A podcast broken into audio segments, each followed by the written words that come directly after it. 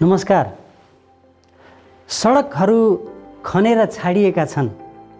ठाउँ ठाउँमा बिजुलीका खम्बाहरू पनि सिधा हो वा लडेको ठम्ब्याउन मुस्किल छ। सायद सहरमा राति राति चोरहरू तर्सिउन् भनेर होला बिजुलीका तारहरू एकै ठाउँमा कुजुल्ट्याएर भूत जस्तै देखिने गरी छाडिएका छन्। टोल टोलमा बत्ती झ्याप्प झ्याप्प जाने र आउने क्रम चलिरहन्छ। महिनौदेखि ढलको सफाइ जस्तो पनि चलिरहेको छ। ढलभन्दा धेरै टाढा घर भएकाहरूले पनि ढलको विकास भइरहेको नाकले नै थाहा पाइरहेका छन्। यता भर्खरै बनिरहेको पिचमा उताबाट अर्कोले पानीको धाराको पाइप बिछ्याउन खन्ने उपक्रम पनि चलिरहेको छ। सरकारी निरीक्षकहरू पनि बेला बेलामा सडकतिर झुल्किरहेका देखिन्छन्। यसको मतलब टोल टोलको विकास जारी छ है। हुन पनि विकास एक निरन्तर जारी रहने नै प्रक्रिया हो। यसका लागि बनाउनु र बिगार्नु त परिहाल्छ। विध्वंस नभई विकास हुँदैन भन्ने सिद्धान्तका अगुवाले चलाएको देशमा सडक भत्किएको देख्नु तर विकास भएको नदेख्नु पूर्वाग्रह मात्र हो। सडक किनारामा धेरै दिनसम्म फोहोर थुप्रिन्छन्। महानगरपालिकाले सफा गरिहाल्ने काम गर्दैन अनि सडकको फोहोर नालीमा पुग्छ। पछि नालीको सफाइ गरेर हामी समाजको विकास पनि गरि नै रहेका छौँ। केही वर्ष यता त सरकारले कौशी खेतीको प्रवर्धनमा जोड दिएको छ। कौशी खेती गर्न मल चाहिन्छ र प्रत्येक वर्ष अभाव भइरहने मलका लागि नालीमा एक दुई वर्ष फोहोर जम्मा पारेर उत्तम मल बनाउनुको विकल्प पनि त छैन हामीसँग।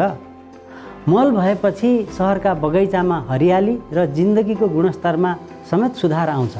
तर नाली साँच्चै सफा गर्ने हो भने त विकास नै अवरुद्ध हुन पुग्छ।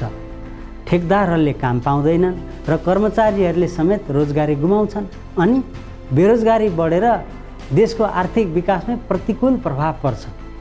वास्तवमा फोहोर थुप्रिनु धेरै समयपछि सफा गरिनु र फेरि फोहोरले सडक भरिन दिनु राष्ट्रिय हित र विकासको एक अनिवार्य प्रक्रिया हो। फोहोर उठाउन रोकिनु कसैका नाकका लागि केही समय असुविधा हुनसक्छ। तर देश विकासको हितका लागि व्यक्तिगत स्वार्थ त्याग्न त सधैँ तयार हुनुपर्छ नि।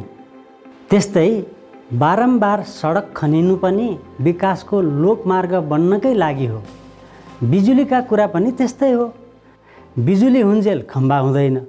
खम्बा बन्छ फेरि बिजुली बेपत्ता हुन्छ। कहिले खम्बा र बिजुली दुवै हुन्छन् तर तार गायब हुन्छ। यो त्यस्तै हो कहिले घाम कहिले पानी जिन्दगानी भने जस्तो। पानीको समस्या त के नै हो र? पानी त बोतल वा जार जारमा किन्न पनि जति पनि पाइन्छ नि। नत्र घरमै ट्युबवेल राखे वा इनार खने भइहाल्छ। वास्तवमा देशमा बहुदलको हावा छिरेसँगै विकासको गति पनि तीव्र भएको छ र पुरै देशभरि फैलिरहेको छ। पञ्चायतमा विकासको मूल फुटाउँ भन्ने गीत थियो। बहुदलमा त मूल पनि फुटेको छ ढल पनि फुटेको छ। देख्नु भएन सडकमै नदी बगेको। कति वाइट वाटर ऱ्याफ्टिङ अब पर्यटकलाई ल्याएर ब्ल्याक वाटर ऱ्याफ्टिङ पनि गराउनु पर्छ क्या? ठेकेदार नेता कर्मचारी प्रहरी सबै विकासको पहरेदार भइसकेका छन्। विकासका लागि ती जे पनि गर्छन् त्यही भएर विकासको राजपथ ठेकेदार नेता र सरकारी कर्मचारीका घरकै बाटो हुँदै अगाडि बढिरहेको छ। बहुदलीय प्रजातन्त्रको तिस वर्षको समय भनेको त आँखाको परेला झिम्क्याउने र खोल्ने जस्तो मात्रै न हो।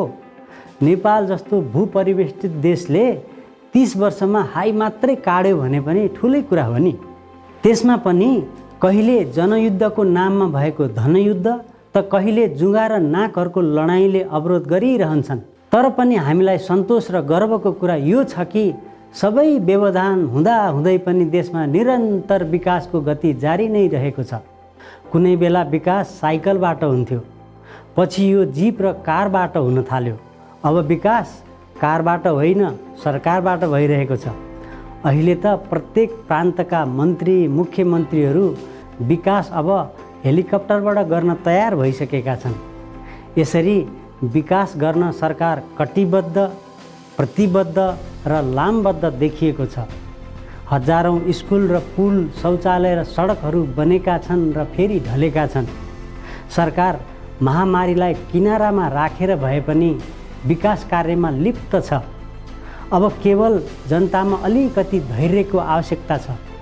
विकास माथिबाट तल तल आइरहेको छ। प्रत्येक स्तरका सरकारमा त आइ नै सकेको छ। त्यसैले मित्रहरू चिन्ता नलिनुहोस्। अब विकास जनस्तरसम्म पनि आइ नै हाल्छ। हस्त नमस्कार।